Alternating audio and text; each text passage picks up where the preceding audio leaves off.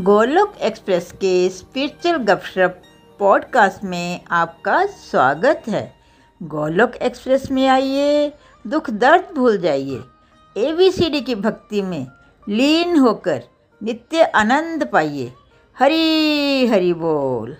हरी हरी बोल एवरीवन हरी हरी बोल। Welcome to this Goluk Express weekend सत्संग ओम नमो भगवते वासुदेवाय। ओम नमो भगवते वासुदेवाय। ओम नमो भगवते वासुदेवाय। श्रीमद् भगवद गीता की जय। हरे कृष्ण हरे कृष्ण कृष्ण कृष्ण, हरे हरे। हरे राम हरे राम राम राम, हरे हरे। हरे कृष्ण हरे कृष्ण कृष्ण कृष्ण, हरे हरे। हरे राम हरे राम राम राम, हरे हरे। ना शस्त्र पे, ना शास्त्र पे, ना धन पे, ना ही किसी युक्ति पे। हे प्रभु, मेरा जीवन तो आश्रित है केवल और केवल आपकी कृपा, शक्ति पे। हरी हरी बोल एवरीवन एक बार दोबारा से आपका स्वागत है इस वीकेंड गोलुक एक्सप्रेस सत्संग में। फ्रेंड्स सबसे पहले जिन्होंने कल का एपिसोड सुना होगा और जो ये आज का एपिसोड सुना, सुनेंगे, जो हमारी स्टार्टिंग की इंट्रो ट्यून है, वो आपने एक बहुत ही ब्यूटीफुल भजन है राधा कृष्णा वो आपने सुनी होगी और उसके लिए मैं स्पेशल थैंक्स देना चाहूँगा। हमारे को डिवोटी हैं एक मनेका जी चंडीगढ़ से। ये उन्होंने गाया है और हमेशा की तरह हमने चोरी कर लिया है। तो सबसे पहले मनेका जी को थैंक्स बोलना चाहूँगा। और देखिए, आप में से भी कई लोग ना ये क्वेश्चन बड़ी बार बोलते हैं कि बस सेवा का मौका नहीं मिलता, सेवा का मौका नहीं मिलता। मैं हमेशा इसी बात को बताना चाह रहा था कि पहले तो सेवा हम लोग नहीं करते हैं, प्रभु लेते हैं। अब देखिए ना, ये ब्यूटीफुल लाइन जो हमने इंट्रो में लगाई है, ये मनेका जी ने गाई है। और ये उन्होंने गाई है अपने मंत्रा बॉक्स के लिए, जो गोलुक एक्सप्रेस का नया मंत्रा बॉक्स आने वाला है। लेकिन साथ ही साथ अब हम उसको यूज़ कर रहे हैं अपने इस ग्लोबल पॉडकास्ट में और ग्लोबली अब उनको इस, उनकी आवाज़ को सुन रहे हैं और हम उनको एक्नॉलेज भी कर रहे हैं। तो देखिए, जब भगवान ने सेवा लेनी होती है तो ऐसा भी हो जाता है कि आपको पता भी नहीं होता और आपकी से सेवा ली जाती है। तो मैं ये जस्ट एग्ज़ाम्पल ले रहा हूँ। आप सबको ये बता रहा हूँ कि जब वो एक स्टेज आ जाती है किसी भक्त की या किसी डिवोटी की, जहाँ पे उसका रिलेशन हो जाता है भगवान के साथ कनेक्शन हो जाता है भगवान के साथ तो उसको खुद को भी यकीन नहीं होता कि भगवान इतनी इतनी बड़ी बड़ी सेवाएँ उससे ले लेते हैं। चलिए, मनेका जी को थैंक यू बोलते हुए आज का सत्संग स्टार्ट करते हैं। फ्रेंड्स आप सबको जैसे पता है, हमने फोर्टीन चैप्टर कंप्लीट किया है। सात्विक रास्तिक तामसिक गुण के बारे में हमने डिटेल में पढ़ा है और जैसा मैं हमेशा बताता हूँ कि ये तीनों गुण, देखिए सोल का जो ओरिजिनल नेचर है, वो क्या है? हम भगवान के अंश है तो हमारा जो सोल है, हमारी जो आत्मा है, उसका ओरिजिनल नेचर दिव्य ही है। लेकिन क्योंकि तीनों गुणों का पर्दा पड़ गया है, हमारी बुद्धि के ऊपर, माया का जिसे बोलते हैं कि बुद्धि के ऊपर माया आ जाती है तो ये एक हमारा नेचर बनाती है एक हमारा स्वभाव बनाती है। और वो स्वभाव को हम फिर कैटेगराइज करते हैं कि हमारा स्वभाव कैसा है सात्विक राजसिक या तामसिक। और जब हमें अज्ञान होता है जब हमें यू you नो know, पता ही नहीं होता बातों का तो हमें समझ नहीं आता कि ये आ, कौन सी एक्टिविटी सात्विक है कौन सी राजसिक है कौन सी तामसिक है। हमारे बिलीफ होते हैं हाँ हाँ जो हमने टीवी पे देखा होता है जो फैमिलीज़ में सुना होता है कि चलिए जो यू नो बड़ी बड़ी चीज़ें पढ़ते हैं कि कोई चोरी कर रहा है, कोई मर्डर कर रहा है सब तामसिक गुण है। लेकिन हम यहाँ पे पिछले काफ़ी दो तीन हफ्तों से बातें कर रहे हैं, सूक्ष्म लेवल का जो हमारा बिहेवियर है, ये कैसे कैटेगराइज होता है सात्विक रास्तिक और तामसिक में? और जिसमें हमने कल पढ़ा था कि सुनना लिसनिंग हम सब सुनते हैं, चौबीस घंटे सुनते ही रहते हैं, लेकिन जब हम किसी बात को सुनते नहीं है ध्यान से या बिल्कुल भी नहीं सुनते हैं तो वो कैसे तामसिक बिहेवियर में आ जाता है? जब हम सुनते हैं, लेकिन सुनते क्यों हैं? हियरिंग टू रिस्पॉन्ड किसी को जवाब देने के लिए, किसी को नीचा दिखाने के लिए, किसी से क्वेश्चन पूछने के लिए, ये प्रूव करने के लिए कि मेरा पॉइंट ऑफ़ व्यू ही सबसे बेस्ट है तो वो एक राजसिक प्रवृत्ति हो जाती है, हमारी राजसिक गुण हो जाता है।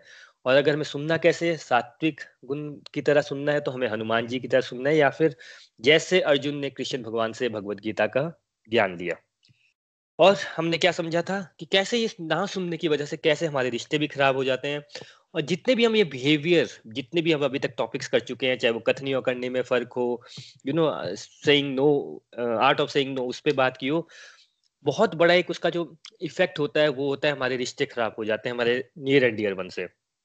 तो इसी उस पर टॉपिक पे या जो ये रिश्ते खराब करने वाले इश्यूज़ हैं, देखिए, कलयुग का समय है, रिश्ते, आपको भी पता है कि ऐसा नहीं है कि मेरे रिश्ते खराब है या आपके हैं, आप अपने आसपास देख लीजिए। हर फैमिली में ये कहीं ना कहीं प्रॉब्लम होती ही है कि रिश्तों में ना वो मिठास नहीं रह जाती है। तो उसी टॉपिक से ये जो रीजन है ये जो पॉइंट है कि रिश्ते क्यों खराब हो जाते हैं, उससे ही रिलेटेड एक बात होती है, एक नेचर होता है, एक टॉपिक होता है, वो है हमारे हार्श वर्ड्स हम जो कठोर शब्द या कड़वे शब्दों का इस्तेमाल करते हैं, जिससे हमारे रिश्ते खराब हो जाते हैं। तो चलिए आज हम हार्श वर्ड्स या कड़वे शब्दों पे बात करते हैं। देखिए, जब भी ना कोई व्यक्ति बात करता है तो हम बोलते हैं, भाई, हिंसा की बात करते हैं हम, हिंसा वायलेंस तो माइंड में क्या पिक्चर आती है? माइंड में पिक्चर आती है किसी को किसी ने मार दिया फाइट होगी, लड़ाई होगी, दो व्यक्तियों के बीच में तो हिंसा होगी वायलेंस होगी। ये फ़िज़िकल वायलेंस का ही जनरली पिक्चर आता है माइंड में। लेकिन एक दूसरे तरह की वायलेंस होती है जिसको हम बोलते हैं mental violence mental harassment right और अब देखिए मेंटल हरासमेंट होती कैसे कौन सा हथियार यूज़ किया जाता है मेंटल हरासमेंट करने के लिए किसी को? आपके कड़वे शब्दों को यूज़ किया जाता है, आपके हार्श वर्ड्स को यूज़ किया जाता है। आपने किसी को मेंटली हरास करना है तो क्या करेंगे आप? कड़वे शब्दों का प्रयोग करेंगे। और अब आप खुद सोच के बताइए, ये जो मेंटल हरासमेंट होती है, जैसे कि हम सुनते हैं वर्क प्लेस पे होती है को वर्कर के साथ या बॉस अपने जो एम्प्लॉयज़ होते हैं उनके साथ बड़ा हार्शली पेश आता है, उनकी मेंटल हरासमेंट होती है। स्कूल में बुलिंग बहुत कॉमन है इंडिया में कॉलेजेस में रैगिंग बहुत कॉमन है। अलग अलग तरह की हरासमेंट है। तो ये जो ये जो हरासमेंट है, ये बहुत ही कॉमन है कि भाई कभी कभी होती है कि हम एक बार, एक इंसिडेंट सुनते हैं साल में, दो साल में कि हाँ जी, किस, कुछ मेंटल हरासमेंट हो गया। कि ये एकदम ही कॉमन बिहेवियर है कॉमन ट्रेट है, हर जगह ही हरासमेंट हो रही है। घरों के अंदर हस्बैंड वाइफ के बीच में भी कई बार ऐसा इशू हो जाता है जिसमें फ़िज़िकल वायलेंस तो नहीं है बट कड़वे शब्दों का यूज़ करके मेंटली हरास किया जाता है। देखिए, ये जो कड़वे शब्द हम बात कर रहे हैं हार्श वर्ड्स बात कर रहे हैं, इसका ऑपोजिट क्या होता है? इसका ऑपोजिट होता है सतो सतोगुण में आता है ये मिठास। मीठे शब्द बोलना, मीठे वचन बोलना, किसी को अप्रिशिएट करना। यू ऐसी, जैसे बोलते हैं ना, ऐसी, किसी से ऐसी बात करना कि भाई वो भी वो भी खुश हो जाए आपसे बात करके। ये किसकी निशानी होती है? ये होती है एक सदो प्रवृत्ति की सदोगुनी की। स्वामी विवेकानंद बोलते थे कि भाई, आपको कोई भी ऐसा महापुरुष नहीं मिलेगा जो डिवोशनली एडवांस हो, जिसका आध्यात्मिक बल बहुत स्ट्रांग हो, जो आध्यात्मिकता में बहुत आगे हो, जिसको हम बोलते हैं साधु है, संत है। कोई भी नॉट ए सिंगल वन ऐसा मिलेगा जिसने, जो आध्यात्मिक दृष्टि से बहुत आगे है, लेकिन उसकी वाणी जो है, वो ड्राई है, या उसकी वाणी खराब है, उसकी वाणी हार्श है, उसकी वाणी में कड़वाहट है, कोई भी नहीं मिलेगा। ये डायरेक्ट को रिलेशन होता है, आप आध्यात्मिकता में या स्पिरिचुअल आपकी प्रोग्रेस कितनी हुई है, और आपकी वाणी में मिठास कितनी है। डायरेक्ट डायरेक्ट को होता है। जितना जो बंदा आध्यात्मिकता में आगे चलता जाएगा ना, और देखिए इसमें कोई रॉकेट साइंस नहीं है। आपको स्पिरिचुअल प्रोग्रेस करने के लिए क्या चाहिए? आपको हम्बल होना पड़ेगा राइट हाँ ये जो हम जैसे हार्श वर्ड्स का टॉपिक पढ़ रहे हैं, इन चीज़ों को छोड़ना पड़ेगा। सतो प्रवृत्ति में जाना पड़ेगा, आप हम्बल होंगे, सतो प्रवृत्ति में होंगे, आपकी वाइब्रेशंस चेंज होंगी ऑटोमेटिकली आपकी वाणी जो है, उसमें मिठास बढ़ती रहती है। डायरेक्ट मेज़रमेंट होता है किसी की स्पिरिचुअल प्रोग्रेस मेजर करने का उसकी वाणी में मिठास कितनी है। वाणी में फिर मिठास होगी तो उसकी वाणी भी इफ़ेक्टिव हो जाएगी राइट और तभी तो भाई देखिए, कई लोग होते हैं यू नो हज़ार लोगों से बात करते हैं हज़ार लोगों का हृदय पर, पर, पर प्रवृत्ति हो जाता है चेंज हो जाता है हार्ट ट्रांसफॉर्म हो जाता है। दस मिनट बात करते हैं उनकी बात सब सुन लेते हैं। यहाँ पे जैसे मैं अपनी बात करूँ मेरी बेटी है मेरी वाइफ है वो मेरी बात नहीं सुनते उनको मैं बोल बोल के मर जाता हूँ। तब भी मेरी बात नहीं सुनते। ये डिफरेंस क्यों हो जाता है? वो भी वही वर्ड्स बोल रहे हैं मैं भी वही वर्ड्स बोल रहा हूँ। वाणी में वाइब्रेशन आ जाते हैं। वाइब्रेशन कब आते हैं? जब आपकी सत्व प्रवृत्ति बहुत ऊपर हो जाती है जब आप में हम्बलनेस आ जाती है। ये तो हो गया जो बंदा अध्यात्म में आगे है। अब इसका ऑपोजिट क्या होगा? अगर हम लोग ऐसे नहीं है तो फिर हम इसके ऑपोजिट होंगे राइट अगर हम किसी से सच नहीं बोल रहे तो क्या बोल रहे हैं? हम झूठ बोल रहे हैं। तो जब हमारी वाणी में वो वाइब्रेशंस नहीं होती, वो यू नो इफ़ेक्ट नहीं होता, वो मिठास नहीं होती तो उसका ऑपोजिट होता है हमारी वाणी में। क्या होता है? हमारी वाणी कड़वी होती है, हमारी वाणी ड्राई होती है। हम ऐसी बात करते हैं, आप सब किसी ना किसी व्यक्ति को ज़रूर जानते होंगे ना, जिससे मन ही नहीं करता बात करने का। अगर आपको जैसे हम ऑफ़िस में बड़ी बार बात करते हैं कि ना, वो ईमेल भी लिखेंगे ना, देखिए बोल तो कुछ भी नहीं रहे ईमेल भी लिखेंगे ना तो भी आपको एक इरिटेशन होगी उनकी ईमेल से। यार कैसा लिखता है यार, क्या लिखा है इस बंदे ने ईमेल में? थोड़ा सा तो प्रॉपरली लिख लिया करो। कितने लोगों के लिए हम ये बात यूज़ करते हैं? तो देखिए, अब बात ऐसी है, हम ये टॉपिक क्यों कर रहे हैं? देखिए, हम ना हमेशा बोलते हैं कि भाई, हमें चिंता नहीं चिंतन करना है, चिंता नहीं चिंतन करनी है। अब ये चिंतन होता क्या है? चिंतन होता है कि किसी टॉपिक के बारे में गहराई से सोचना गाइडेड वे में सोचना। लोगों को क्या लगता है कि कुछ भी सोचते रहो, वो चिंतन होता है। भाई, आप क्या कर रहे थे? घर में बैठ के चिंतन कर रहे थे जी। भाई, वो चिंतन नहीं होता है। चिंतन होता है कि आप किसी बात को गहराई से सोचें रैशनली सोचें। रैशनल सोचना क्या होता है? रैशनल सोचना होता है कि आप दोनों साइड देख रहे हैं कि सत्य क्या है, सच क्या है। हमारे इंडिया में बेसिकली गड़बड़ पता क्या हो गई है? हम लोग की गड़बड़ क्या हम लोगों के साथ कि हमें रैशनल सोचना ही नहीं आता। हम लोग मान ही नहीं सकते कि भाई ये भी सच हो सकता है, ये भी पर्सपेक्टिव होता है। इसके लिए हमारे लोग में से बातें करते हैं, हम चिंतन करते हैं एक्चुअल में नहीं करते। राइट अब देखिए अब हम ये टॉपिक कर रहे हैं। अब अगर आपको इस बात पे चिंतन करना है हार्श वर्ड्स पे तो आपको चिंतन कैसे करेंगे आप? पहले तो आपको सोचना है कि क्या मैं चिं हार्श वर्ड यूज़ करता हूँ? क्या ये सच में कोई ऐसा टॉपिक भी होता है हार्श वर्ड्स क्या मैंने कभी सोचा है इसके बारे में? क्या मैंने अपने आप को चेक किया है कि मेरी लैंग्वेज कैसी है? मैं कैसे बात करता हूँ? क्या मैंने कोई ऐसे स्टेप्स लिए कि मैं इसको इम्प्रूव करूँ? ये होता है चिंतन करना। और जनरली अगर आपको चिंतन करना है तो आप कॉपी पेंसिल लेके कीजिए कि आप क्या सोच रहे हैं। नहीं तो क्या होगा? कुछ भी सोचते रहेंगे, वो बोलेंगे, नहीं नहीं, मैं तो चिंतन कर रहा था। वैसा मत कीजिएगा। अब चलिए चिंतन करते हैं थोड़ा सा आप खुद सोचिए, अपनी लाइफ में जाइए बैकग्राउंड में। कभी ऐसा हुआ है कोई आपका फैमिली मेंबर कोई आपका यू नो क्लोज फ्रेंड कोई रिलेटिव जिसने मे बी पिछले साल में, दस साल में, बीस साल में, पचास साल में कभी कोई ऐसी बात कर दी हो जो भाई आपको चुभ गई हो? कट गई हो? बात चुभना क्या होता है? ऐसा लगता है कि भैया मेरे को ना कट लग गया उस बात का और आपका उसके साथ रिश्ता खराब हो गया हो। मैं हंड्रेड परसेंट गारंटी से बोलता हूँ, कोई ना कोई तो ज़रूर होगा। मेरे साथ है यार, मैं कभी भी याद है कॉलेज की बात है या स्कूल में, यार उसने वो बात बोल ली थी और वहाँ से वो रिलेशन खराब ही गया। राइट तो यानी कि लोग तो करते हैं ऐसा। पर ये तो एक साइड हो गया। चलो रैशनल तरीके से सोचते हैं। आपने कभी किसी के साथ ऐसा किया है? कि आपने ऐसी बात बोल दी हो कि आपका उस व्यक्ति को आपके बारे में सेम फीलिंग आती हो? या आपने बड़ी गलत बात कर दी उसके साथ? ओब्वियसली अब हम सब दुर्योधन है ना। हम तो अच्छे हैं। बाकी लोग हमारे साथ गलत करते हैं। हम थोड़ी गलत करते हैं लोगों के साथ। तो आप एक बार ट्राई कीजिएगा। जो आपके अगर सच में आप प्रोग्रेस करना चाहते हैं, जो आपके नियर एंड डियर वन है। कोई भी हो सकता है, आपके हस्बैंड हो सकते हैं वाइफ हो सकते हैं फ्रेंड हो सकते हैं, पूछेगा उनसे कि यार, कभी कोई ऐसी बात है जो तुम्हें सच में हर्ट होगी, जो तुमने लगा कि मैंने तुम्हें सच में हर्ट कर दिया है? और वो जब वो आपको बताएँगे ना कि भाई यार एक्स वाई जेड आपकी इस बात से दो साल पहले मेरे को बहुत बुरा लगा था तो आपको पता आप क्या जवाब देंगे? अरे नहीं नहीं नहीं, मैं ऐसा थोड़ी बोल रहा था। नहीं नहीं, मेरा कहने का मतलब नहीं तुम गलत हो यहाँ पे, तुमने मेरी बात को गलत ले लिया। तो देखिए, मैं जो रैशनल थिंकिंग बोल रहा हूँ ना, वो क्या होती है? जब दूसरे करें गलत मेरे को जब गलत बोला तो मैं हर्ट हो गया तो यहाँ पे मैं सही हूँ। जब मैंने किसी के साथ किया, तब वो गलत है, क्योंकि उसने ऐसा ले लिया। तो ऐसा मत कीजिए। सबके साथ ऐसा हो रहा है तो रैशनल थिंकिंग बोलती है कि हाँ यार, मेरी वजह से किसी को हर्ट हो गया है।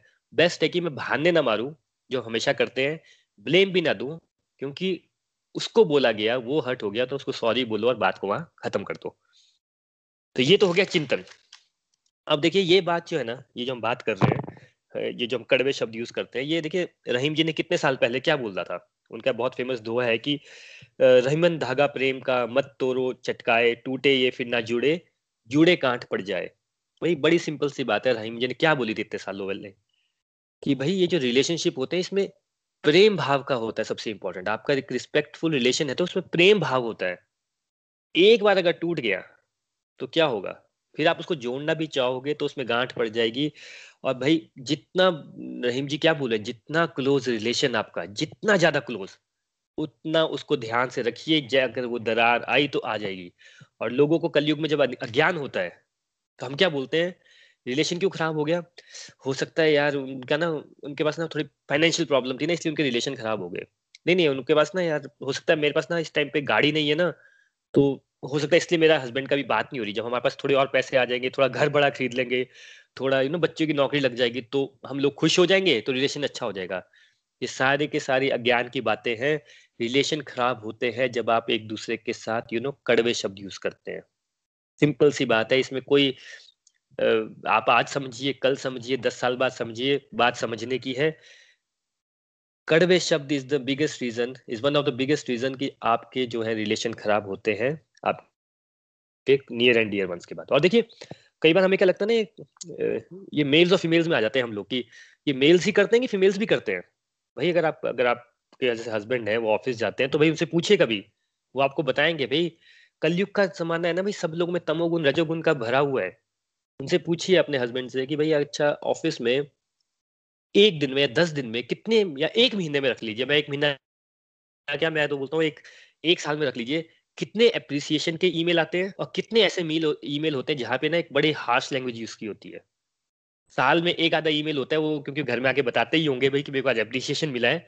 लेकिन हार्श ईमेल रोज चले ही जा रहे हैं, धन धन धन धन धन धन। करते ही हैं लोग। नेचर हो गया लोगों का। और फीमेल्स की तो बताइए सबको। फीमेल्स भी ये बिल्कुल यूज़ करती है। अगर फीमेल्स को लगता है वो नहीं यूज़ करते, हम बड़े अच्छे हैं तो ये आपकी भी गलत फहमी है। सब लोग यूज़ करते हैं ये ये जो ये जो शस्त्र दिया ना भगवान ने वेपन दिया हमें लड़ने के लिए। कड़वे शब्द यूज़ कर लो। करते क्यों भाई? बड़ा सिंपल सा भाई, कलयुग का जमाना है, हमारा कंट्रोल ही नहीं है हमारी लैंग्वेज पे। हमें पता ही नहीं है हमें क्या बोलना है, कहाँ बोलना है, किसके साथ क्या बात करनी है। राइट और फिर बहाना तो हमारे पास बड़े सारे हैं। वो गुस्सा आ गया तो मैंने फिर कुछ और बोल दिया। अहंकार इतना बढ़ गया हमारा कि मेरा पॉइंट ऑफ़ व्यू जब नहीं बात हुई और मेरे पॉइंट ऑफ़ व्यू के अगेंस्ट किसी ने अपना पॉइंट ऑफ़ व्यू बोला तो मैं आवाज़ ऊँची करूँगा और फिर कुछ भी अनाप शनाप बोलना स्टार्ट कर दूँगा। और भाना तो है ही बाद में, गुस्से में बोल दिया था, तुम्हारी गलती अगर तुमने लिया। भाई, वाणी में कंट्रोल ही नहीं है हमारा राइट आगे चलते हैं इसके क्वेश्चन सबके मन में आ रहा होगा, पर ऐसा करते क्यों है हम लोग? इतना भी, इतने हास क्यों हो जाते हैं भैया, हम इतने देखिए, जैसे होता है ना कि किसी ने किसी का यू नो गलत काम हम देखते हैं कई बार, जैसे लेट से किसी ने किसी का मर्डर कर दिया राइट right? आप अगर कभी पढ़ेंगे ना, ये मर्डर्स जब उनका कोर्ट वोट में होता है, भाई ठीक है, लड़ाई हुई, गुस्सा आया, तुमने मर्डर कर दिया। भाई बड़े सारे मर्डर होते हैं और ऐसे होते हैं कि रिलेशन में मर्डर हो जाते हैं, कोई पैसे के लिए कर देता है तो क्वेश्चन आता नहीं क्यों कर दिया भाई? और वो व्यक्ति बोलता है, नहीं, बड़ा गुस्सा आ गया था। अरे गुस्सा आ गया था मर्डर थोड़ी कर दोगे, हम लोग को बड़ा अजीब लग रहा है। वैसे ही जब कोई हार्श वर्ड यूज़ करता है, जब आप, जैसे सब सातवीं गुण की तरफ़ पढ़ेंगे ना तो आपको लगेगा अच्छा भाई, गुस्सा भी आ गया तो हार्श वर्ड क्यों यूज़ कर लिए? तो हम चलो जानते हैं कि हम हार्श वर्ड यूज़ क्यों करते हैं। देखिए, सबसे पहले ना, ये बात समझिए कि हमारे ऊपर राजसिक और तामसिक गुण बहुत हावी रहता है। हम लोग का परसेंटेज में सातवीं गुण बड़ा ही कम रहता है। तो जब ये राजसिक और तामसिक गुण भारी रहता है तो हमें यही नहीं समझ आता कि सही और गलत क्या है। ये ये अज्ञान है क्या? अच्छा हम बोलते हैं ना, अज्ञान है अज्ञान है, बुद्धि में भगवान को बिठाना चाहिए। क्योंकि भाई अज्ञान यही है कि हमें सही और गलत का डिफरेंस ही नहीं पता। कलयुग का समय है, जो सही है उसको गलत बोलते हैं, जो गलत है उसको सही बोलते हैं। फॉर एग्ज़ाम्पल आपके सामने एक पिज्जा रख दिया जाए, एक फ्रूट्स की टोकरी रख दीजिए आप किसको खाएँगे? आप पिज्जा खा लेंगे। राइट? सब लोग, मैं इंक्लूडिंग मैं अपनी बात भी कर रहा हूँ भाई। स्पेशल गाड़ी में बैठ के मैकडोनल्ड जाते हैं हम लोग। पता है गलत है, फिर भी करते हैं। ये है हमारी बुद्धि और इसी को ज्ञान बोलते हैं। तो पॉइंट ये है कि कलयुग में हर व्यक्ति सुख चाहता है। मैं भी सुख चाहता हूँ, आप भी सुख चाहते हैं राइट अब देखिए, मुझे भी पता है कि भाई फाइनेंस की बड़ी इंपॉर्टेंस है फाइनेंशियली स्टेबल होना चाहिए, घर के बिल्स कैसे होंगे, बच्चों के बिल्स कैसे होंगे तो उसके लिए मैं क्या करता हूँ? जॉब पे जाता हूँ, कोई बिज़नेस करता है। अब एक चोर है, वो चोरी करता है। पॉइंट ये है कि जो चोर है, उसको अज्ञान है, उसको लगता है कि अगर मैं किसी को दुखी करके, किसी को परेशान करके, किसी को चोरी, किसी का हिस्सा लेके अपने अपने सुख की या अपने फाइनेंशियल स्टेबल हो रहा हूँ तो उसमें कुछ गलत नहीं है।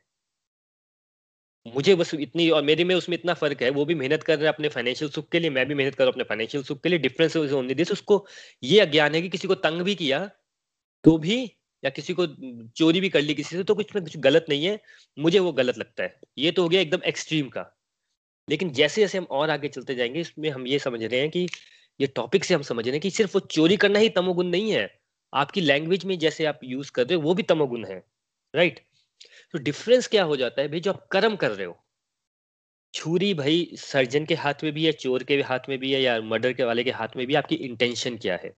तो जो कलयुग है, पहला रीजन ये है कि कलयुग में हमें सही और गलत की पहचान नहीं है। हम अपने सुख के लिए किसी भी लेवल तक जाते हैं, चाहे उसके लिए हमें हाश वर्ड भी यूज़ करने पड़े राइट अब देखिए, मैं एक और एग्ज़ाम्पल देता हूँ आपको।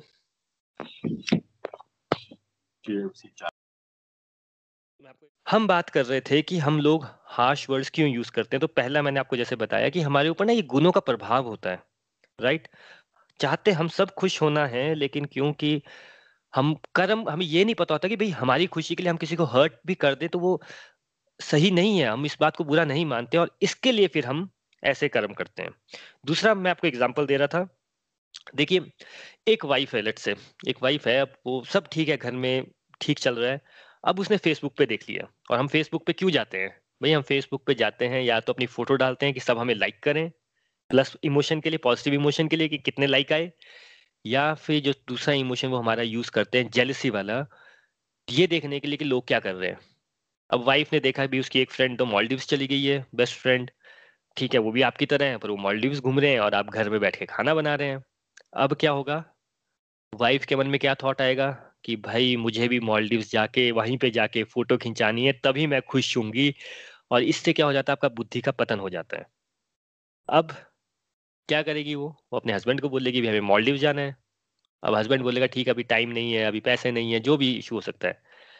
अब वाइफ के मन में अगर ये बात बैठ ही गई है कि भाई मैं तभी खुश होंगी जब तक मैं मॉलडीव्स नहीं पहुँच जाऊँगी और फ़ोटो नहीं खिंचाऊँगी, क्योंकि मेरी फ्रेंड मुझे रोज फ़ोन करके मॉलडीव्स के बारे में बताती है। तो वो कौन सा हथियार निकालेगी? वो निकालेगी कड़वे शब्द वाला हथियार। तुम तो ऐसे ही हो ब्रेकफास्ट में। आफ्टरनून में तुम तो मेरा ख्याल ही नहीं रखते। ऐसा करना, वैसा करना। हर बात में कहीं ना कहीं वो मॉलडीव्स घूमता ही जाएगा और वो हार्श वर्ड यूज़ करना स्टार्ट कर देंगे। और वो और ये बात हमें पता है, हम हार्श वर्ड क्यों यूज़ कर रहे हैं? इतने हार्श वर्ड्स कि वो मेरी बात मान जाए। अब चलिए फॉर एग्ज़ाम्पल अब हस्बैंड ने बताया, समझाया कि देखो, एक ईएमआई चल रही है, दूसरी ईएमआई चल रही है, गाड़ी की ईएमआई चल रही है, बच्चों की फ़ीस है, दो, एक, दो साल रुको, मेरे ऑफ़िस में एक्स वाई जेड चल रहा है प्रमोशन के लिए चल रहा है, बाद में चलेंगे। ठीक है? अब वाइफ की दूसरी फ्रेंड थी, उसने भी मॉलडीव जाके वहीं पे जाके फ़ोटो खिंचा लिया और फेसबुक में फिर से वो लाइक कर रही है। अब तो भाई, क्या हो जाएगा वाइफ का? अब तो सच वाले कड़वे शब्द स्टार्ट हो जाएँगे। मैं यूज़ नहीं करूँगा, कौन से कड़वे शब्द हम सबको पता है कैसे यूज़ किए जाते हैं। अब हस्बैंड इतना टॉर्चर हो गया, उसने कहा, चल यार, इतनी चिक चिक चल रही है लाइफ में लोन लिया और चलो भाई मॉलडीव चलो। अब मॉलडीव में गए, अब देखिए वाइफ तो खुश होगी उसको तो वहाँ जाके वहाँ गई और उसने बोला, चलो सेल्फी लेते हैं। अब हस्बैंड के माइंड में क्या चल रहा होगा? अरे यार, वो लोन था, पहले थर्टी थाउज़ेंड की ई थी या फिफ्टी थाउज़ेंड की होगी। वाइफ बोलती नहीं नहीं स्माइल क्यों नहीं कर रहे हो? खुश क्यों नहीं हो रहे हो? ये हमारा, ये जो ये जो मैं आपको कन्वर्सेशन बता रहा हूँ, ये ऐसी नहीं है कि मेरे साथ हुई है या आपके साथ हुई सबके साथ होता है ऐसा। हम ऐसे मतलब किसी के, किसी और डिफरेंट सेंस में हुई होगी कि हम अपनी खुशी किसी के ऊपर थोपते हैं, उसको तंग कर, करके उससे अपना काम करवा लेते हैं और फिर बोलते हैं कि वो खुश क्यों नहीं हो रहा है। भाई, जिसको टॉर्चर कर रहे हो, वो खुश थोड़ी होगा। अब बताइए वाइफ को तो खुशी मिल गई, अब हस्बैंड का और मन में हो गया, उसके मन में एक और इश्यू आ गया कि ये ना वाइफ ऐसा ही है। वो ना एक रिस्पेक्ट जा रही है सपोज़ कीजिए। ये तो एक इंसिडेंट हुआ। अब थोड़े टाइम बाद वाइफ को कुछ चाहिए लेट से अब वाइफ के माइंड में क्या बैठ गया है?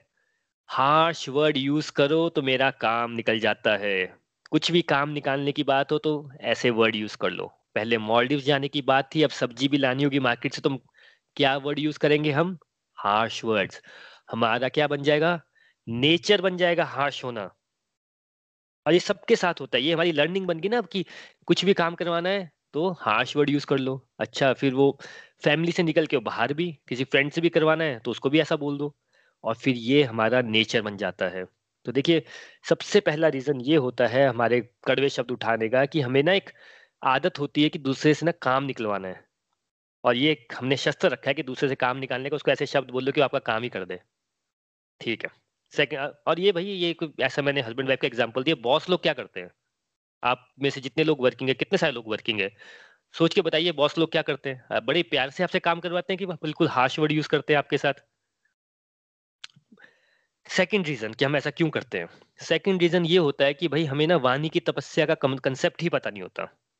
हमारे को देखिए वर्ड होता है डायरिया या लूज मोशन जिसे बोलते हैं। मतलब कंट्रोल नहीं होता। हम सबको ना वाणी, यानी हमारी टंग को ना डायरिया हो गया होता है। पता ही नहीं है कि बस एक ही काम करते हैं हम, बोलते जाओ बोलते जाओ बोलते जाओ, पता ही नहीं कहाँ बोलना है, कितना बोलना है, क्यों बोलना है, बोलने का क्या इफ़ेक्ट होता है, कैसे बोलना है, किस स्टेज पे बोलना है तोल मोल के बोल कितने सब, ये लाइन सबने सुनी होती है, कितने लोग तोल मोल के बात करते हैं। भाई हमने जब वो पढ़े थे, दो रथों की तुलना की थी, जिसमें जंगली घोड़े दिखाई गए थे, जंगली घोड़े भागे जा रहे हो जंगली घोड़े क्या थे, हमारी पाँच इंद्रियाँ थी तो ये टंग जो थी, ये जो जीव है, ये भी तो वो जंगली घोड़ा बनी हुई है। बस भागती जा रही है, भागती जा रही है जंगली घोड़े की तरह। इसका काम हो गया है वो।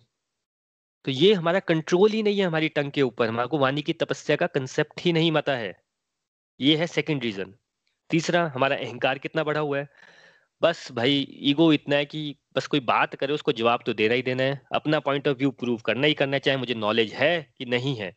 अभी आप अपने किसी भी रिश्तेदार को फ़ोन करके पूछिए कोरोना वायरस का देखो क्या लगता है?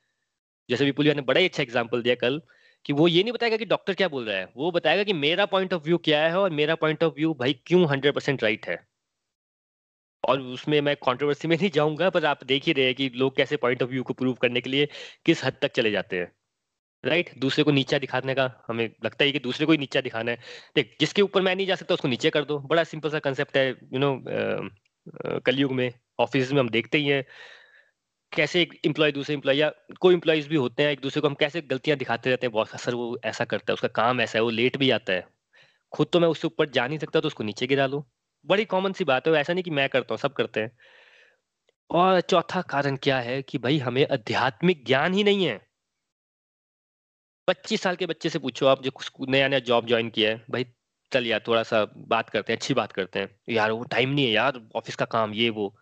पैंतालीस साल के बंदे से पूछ लो, अरे नहीं नहीं यार इतना है हस्बैंड को देखना है वाइफ को देखना है, बच्चे हैं टाइम नहीं है। पचहत्तर साल के बंदे से पूछ लीजिए आप। अरे नहीं नहीं टाइम तो है ही नहीं भाई मेरे पास बिल्कुल भी। अरे ऐसा भी क्या जीवन जी रहे हो कि टाइम ही नहीं है?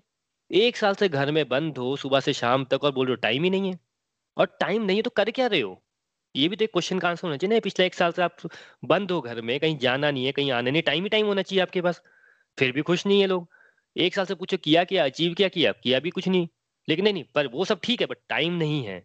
ये ना एक रट्टू तोते की तरह, वही व्यक्ति जिसके पास दस मिनट के लिए यू नो भगवान को याद करने का टाइम नहीं है, आधे घंटे का सत्संग सुनने का टाइम नहीं है, वो अपने फ्रेंड के साथ तीन घंटे दुनिया भर के बारे में बात कर लेगा, उसके लिए टाइम हो जाएगा। सरदर्द लगा लेगा नेटफ्लिक्स देख देख के उसके लिए टाइम होगा, लेकिन अच्छी बात के लिए क्या नहीं होगा? टाइम नहीं होगा। तो ये क्यों होता है? आध्यात्मिक ज्ञान नहीं है। और देखिए, हम लोग ना कैसे हैं कि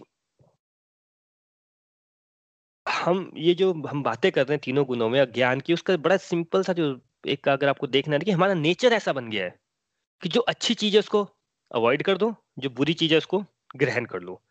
अब पॉइंट ये है कि भाई अगर ये हमें समझ आ रही है बात तो इन बातों का सोल्यूशन क्या है? भाई ये बात तो हमने समझ ली, क्या हम ये कड़वे शब्द क्यों यूज़ करते हैं नंबर वन नंबर टू जब पता लग गया तो अब हमें करना क्या है? सॉल्यूशन क्या है? तो अब सॉल्यूशन की तरफ़ चलते हैं। देखिए, पहले तो ना हमें ना ये समझते कि हमें चिंतन करना है। चिंतन की डेफिनेशन समझिए, पहले इस बात को रिकॉग्नाइज करना है कि चिंतन होता है एक गाइडेड थिंकिंग कि जैसे हार्श वर्ड्स है, ये हम करते हैं कि नहीं करते, अपनी लाइफ के एक्सपीरियंस को जोड़ना है, सच है कि झूठ है। रैशनल थिंकिंग के साथ कि हाँ यार, मेरा नेचर अब हो, देखिए, हो सकता है मैं हंड्रेड परसेंट मैं चौबीस घंटे मेरे अंदर कड़वाहट बढ़ी हुई है, मैं सबसे ऐसी बात करता हूँ। किसी के अंदर एट्टी परसेंट होगा, किसी के अंदर सेवेंटी होगा, किसी के अंदर टेन परसेंट होगा। बट ये आपको जज करना है अपने अंदर। होगा कैसे जब कहीं पे बैठ के लिखेंगे आप कुछ यू नो इस बात पे गाइडेड थिंकिंग करेंगे कि आपका नेचर कैसा है। तभी तो सुधरेंगे हम। पहली बात तो तमोगुण में होते हैं, हम दुर्योधन होते हैं, हमसे अच्छा है ही नहीं कोई, हमें तो गलती कोई नहीं है। जब पता ही नहीं है गलती क्या है आपके अंदर तो सुधर नहीं सकते। तो पहला स्टेप होता है कोई भी गलती सुधारने का, जैसे अभी हम हार्श वर्ड्स की बात कर रहे हैं। सॉफ्ट कैसे होना है पोलाइट कैसे होना है कि उसकी इंपॉर्टेंस पता होनी चाहिए हमें। अब जैसे अभी हम क्या समझे कि भाई ये हार्श वर्ड यूज़ करने से क्या होता है? हमारे रिलेशन खराब हो जाते हैं। तो अब ये चॉइस आपको लेनी है कि भाई आपने यही वर्ड्स यूज़ करने ऐसे ही बात करनी है और अपने रिश्ते खराब करने हैं या आपको रिश्ते सुधारने हैं। अगर रिश्ते सुधारने हैं, यानी कि भाई फिर तो पोलाइट होना पड़ेगा। पोलाइट होना पड़ेगा, यानी कि ये इंपॉर्टेंट है। तो पहले कोई भी चीज़ का अगर सॉल्यूशन चाहिए तो उसकी इंपॉर्टेंस पता होनी चाहिए कि क्यों करना है वो? तो हार्श वर्ड क्यों अवॉइड करना है और पोलाइट क्यों होना है? क्योंकि अगर आपको अपने रिश्ते सुधारने हैं। सेकंड स्टेप सबसे इंपॉर्टेंट स्टेप लोगों को इंपॉर्टेंस भी पता चल जाती है, लेकिन सेकंड स्टेप में हम लोग फेल हो जाते हैं। और सेकंड स्टेप है कि हम दुनिया से छोड़िए, अपने आप से झूठ बोलते हैं। फॉर एग्ज़ाम्पल कितने लोग ऐसा बोलते हैं कि भाई हम गुस्सा नहीं कंट्रोल कर सकते? भाई बड़े सारे लोग बोलते हैं कि मैं गुस्सा नहीं कंट्रोल कर सकता बट मैंने आज तक किसी को अपने ऑफ़िस में मेरे को भी कितने साल हो गए जॉब करते आप लोगों को भी हुए होंगे। कितनी बार आपने देखा कि जो व्यक्ति गुस्सा कंट्रोल नहीं कर सकता वो अपने बॉस पे चिल्ला रहा है? बॉस उसके दस लोगों के सामने भी कुछ बोल देगा वो बॉस पे तो नहीं चिल्लाएगा। वहाँ कैसे कंट्रोल कर लेता है वो अपना गुस्सा? भाई उसको पता है ना भाई कुछ बोलेगा बॉस को तो, तो बॉस तो नौकरी से निकाल देगा। कुछ बोल देगा कुछ बिहेवियर गड़बड़ करेगा ऑफ़िस में तो उसके ऊपर यू नो कमेटी बैठ जाएगी। तो वहाँ पे तो वो बिल्कुल कंट्रोल कर लेता है सब कुछ। है पर घर पे आते ही पाँच बजे क्या हो जाता है? ना नहीं नहीं, मेरे से तो कंट्रोल ही नहीं होता। राइट मैं आपको अपनी वाइफ का एग्ज़ाम्पल देता हूँ। आज से एक डेढ़ साल पहले लॉकडाउन से पहले, वो हमेशा ये बोलती रहती थी कि, यार, मुझे तो खाना ही बनाने नहीं आता। कोई भी मुझे कहीं बोले खाना बनाने के लिए, मेरे को हाथ कहाँ बजाते हैं? खाना ही बनाने नहीं आता। ठीक है। लॉकडाउन हुआ, सब भी बंद है। अब खाना तो खाना ही है घर के अंदर। तो खाना बनाना सीख लिया। एक साल के अंदर खाना क्या बनाना सीखा? तो मास्टर शेफ बन गई। अब ये उसको किसने बताया कि उसको खाना बनाने नहीं आता था? भाई, ये हम अपने आप से झूठ बोलते रहते हैं। हमारे मन में टेप चलती रहती है, मैं नहीं कर सकता, मैं नहीं कर सकता, मुझे नहीं आता, मुझे नहीं आता, मेरे को आदत ही ऐसी है। वो भाई, अगर आपको आदत ही ऐसी है तो ये आदत आपके पास आई कहाँ से? वो बात को भी तो ढूंढिए ना। आप बोलेंगे नहीं, उसकी वजह से आदत, किसी की वजह से कोई आदत नहीं आती। सबसे पहले आदत आपको आपकी डाली गई है या आपको है आदत तो आपको रिस्पॉन्सिबिलिटी लेनी है कि मेरी गलती है भाई, मेरी रिस्पॉन्सिबिलिटी है। रिस्पॉन्सिबिलिटी कितनी चीज़ों की हम रिस्पॉन्सिबिलिटी लेते हैं? हम किसी भी चीज़ की रिस्पॉन्सिबिलिटी नहीं लेते। आप कोई भी, कितने सारी बातें मैं हम सत्संग में करते हैं या आप बाहर करते हैं, आप कितने लोग आपने सुना कि हाँ यार रिस्पॉन्सिबिलिटी से बोलते हैं कि नहीं, मेरे से गलती हो गई। कोई नहीं बोलता ये। क्यों? भाई सुधरना ही नहीं है हमें। लगता ही नहीं कि रिस्पॉन्सिबिलिटी लेनी चाहिए हम लोगों को किसी बात की। अगर आपको रिस्पॉन्सिबिलिटी लेंगे कि हाँ यार ये गलत आदत है मेरे अंदर तभी तो आप सुधारेंगे। नहीं तो दुर्योधन की तरह पता ही नहीं है। नहीं नहीं मेरी मेरी मेरी तो गलती नहीं है। और देखिए ये हम रिस्पॉन्सिबिलिटी नहीं लेते कोई भी बात करते हैं ना किसी के साथ तो फिर उसके साथ एक बहाना जोड़ देते हैं। इस इस वजह से नहीं हुआ। भाई कोई आ, को, आ, जैसे हम सत्संग की बात कर लेते हैं फिर आप हम कितनी बार बोलते हैं यार आपने भाई रिव्यू दिया था छह महीने कहाँ गए छह महीने बाद आप? नहीं नहीं वो ऐसा हो गया ना वो हम दूसरी जगह चले गए तो वहाँ पे इंटरनेट नहीं था। अभी अच्छा छह महीने वहाँ रहे, चलो ठीक है। नहीं, वो ऐसा हो गया, ये इशू हो गया, वो इशू हो गया। भाई, मुझे एक बात बताइए, क्या मैं इंटरेस्टेड हूँ आपके बहानों के में? पहली बात, बहाने हैं कि नहीं है? वो जो आप बता रहे हैं, जो सर्कमस्टांसिस बता रहे हैं, जो इश्यू बता रहे हैं, जो रीजन बता रहे हैं, देखिए, एक आधा सच में रीजन होता है, बाकी सब बहाने होते हैं।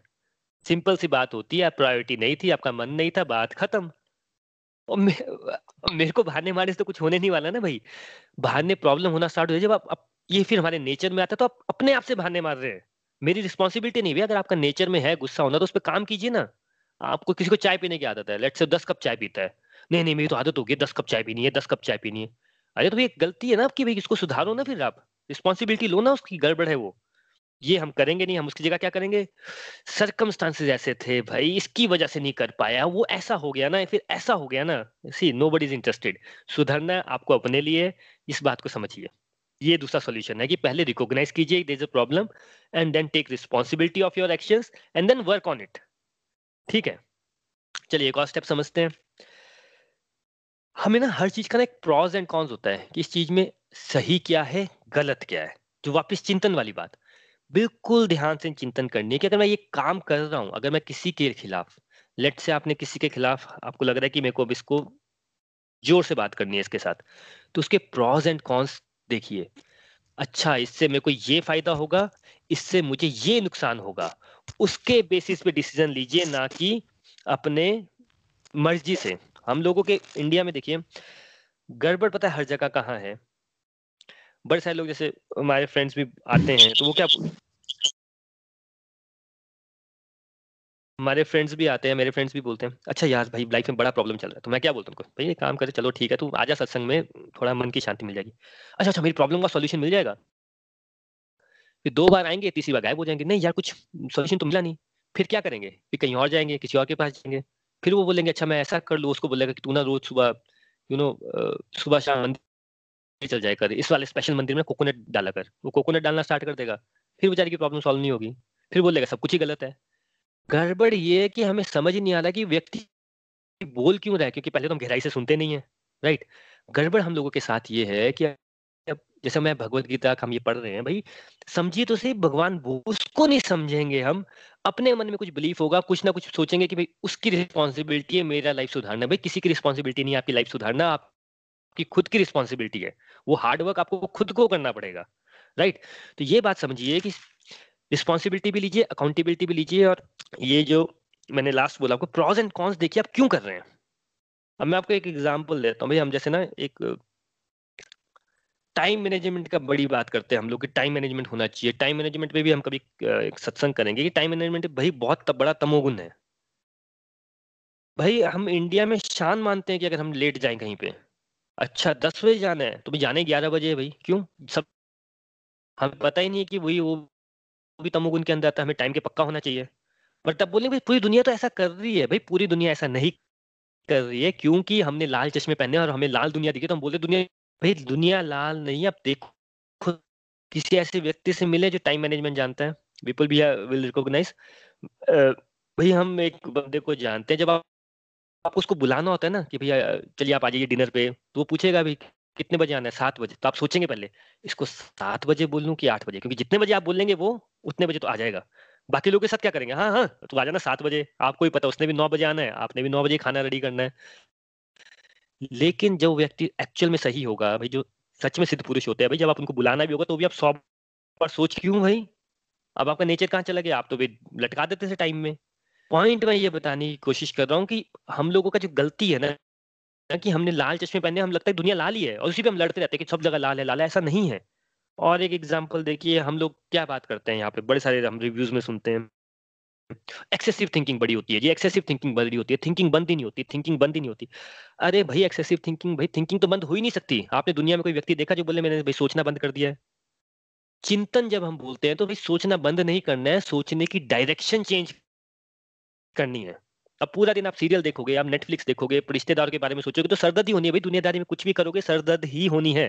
फिर लोग गोलियाँ खाते हैं कई बार बोलते हैं, शांत समझते हैं, यार, दो गोली खा ली, उनको तरीका मिल गया सरदर्द हो, पहले पहले फिर गोली खाओ, फिर रोते रहो, ओ यार, गोली खानी पड़ती है, सरदर्द हो जाती है। नॉनसेंस है ना सारा कुछ। भाई, चिंतन करो ना जैसे आज का टॉपिक किया, लगाइए ना दो घंटे, तीन घंटे एक्सेसिव थिंकिंग जो आप करते हैं, इन टॉपिक पे लगाइए ना थिंकिंग कि हाँ यार, ये मेरे अंदर गड़बड़ है कि नहीं है? इसको मैं कैसे सुधारूं? इस पे कैसे इंप्रूव करो? शर्त आपको सर हो जाए ऐसा सोच के। सर दर्द हमेशा जब दुनियादारी की उल्टी सीधी बातें सोचेंगे, उसी से होती है। और क्या गड़बड़ करते हैं हम लोग? देखिए, चलिए गड़बड़ बड़ी सारी करते हैं। अब यहाँ पे किसी को लगेगा कि जो एटलीस्ट जो पॉडकास्ट में सुन रहे हैं कि यार, ये तो हम कहाँ भगवत गीता पढ़ रहे थे और भगवत गीता के श्लोक करवा रहे थे, अच्छी तरह खुशी खुशी चल रहे थे। ये हार्श वर्ड वाला टॉपिक कहाँ से आ गया? भाई देखिए, भगवत गीता के हर एक श्लोक की बात बहुत जैसे बच्चों को ना, छोटे बच्चे को खाना कैसे खिलाते हो? कि उसको तोड़ते हो, दही में मिक्स करते हुए खाना खा ले। तो ये सारे टॉपिक है भगवत गीता के ही। बट प्रॉब्लम क्या है कि लोगों को लगता है भगवत गीता सुननी है, बस ऊपर ऊपर से सुननी है, मेरी प्रॉब्लम सॉल्व हो जाए। भाई, ये सारे टॉपिक भगवत गीता के अंदर से ही आ रहे हैं। Just to give an example मैं आपके साथ भगवत गीता का चैप्टर सेवनटीन का श्लोक पंद्रह शेयर कर रहा हूँ। चैप्टर सेवनटीन श्लोक पंद्रह। सच्चे भाने वाले, हितकारी तथा अन्य को शुद्ध ना करने वाले वाक्य बोलना और वैदिक साहित्य का नियमित परायण करना, यही वाणी की तपस्या है। वाणी की तपस्या, यहाँ भगवान क्या बता रहे हैं उसमें? भगवान बता रहे वाणी की तपस्या के बारे में। देखिए, भगवान क्या बता रहे हैं? जो व्यक्ति को अगर आपको अगर आपको सच में सच में दिव्य गुण, सतोगुण की तरफ़ बढ़ना है तो कैसे आपको, कैसी बात करनी है? आपको पहले तो सच बोलना है। दूसरा ऐसे वर्ड यूज़ करने जिससे इसका भला हो।